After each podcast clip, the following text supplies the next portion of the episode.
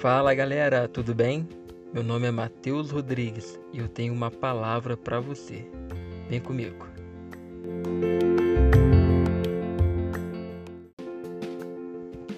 E o título da mensagem de hoje é Carta para Deus.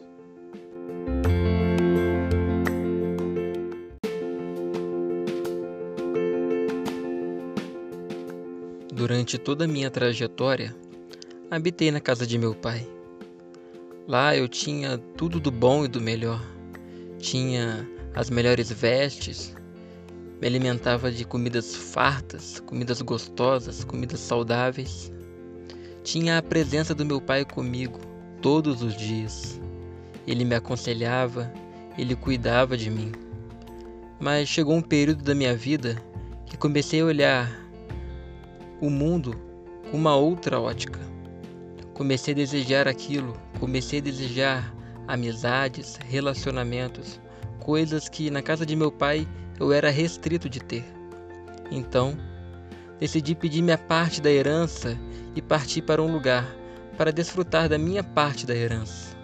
Lá, conheci pessoas que se apresentaram como meus amigos, mas na verdade eram apenas interesseiros. Acabei me perdendo, acabei me prostituindo Perdi tudo. Cheguei no fundo do poço. E quando eu achava que estava perdido, eu me lembrei que ainda havia uma esperança de eu retornar para a casa de meu pai. Quando me veio à memória que os funcionários de meu pai tinham uma vida boa, pensei que eu poderia retornar para lá sim, mas como funcionário, porque achei que tinha perdido a minha identidade, Achei que tinha perdido a minha parte da herança, achei que tinha perdido o meu acesso como filho do meu pai. Mas eu estava enganado, porque uma vez filho, sempre filho.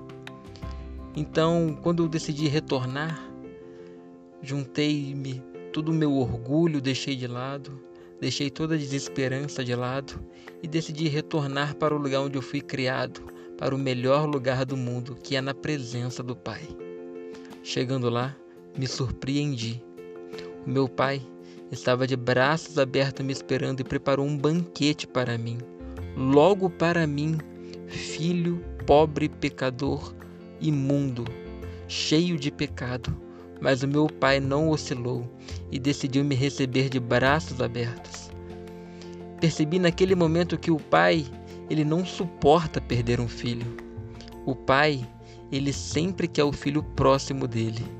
E eu não perdi o meu lugar à mesa, porque lugar de filho é assentado à mesa do lado do pai. Por outro lado, o meu irmão, logo o meu irmão, que cresceu junto comigo, que passou a minha passou a vida inteira ao meu lado. Este se virou contra mim. Ora, eu logo pensei: do que adianta passar a vida inteira na casa do Pai, mas não saber amar e perdoar como o Pai?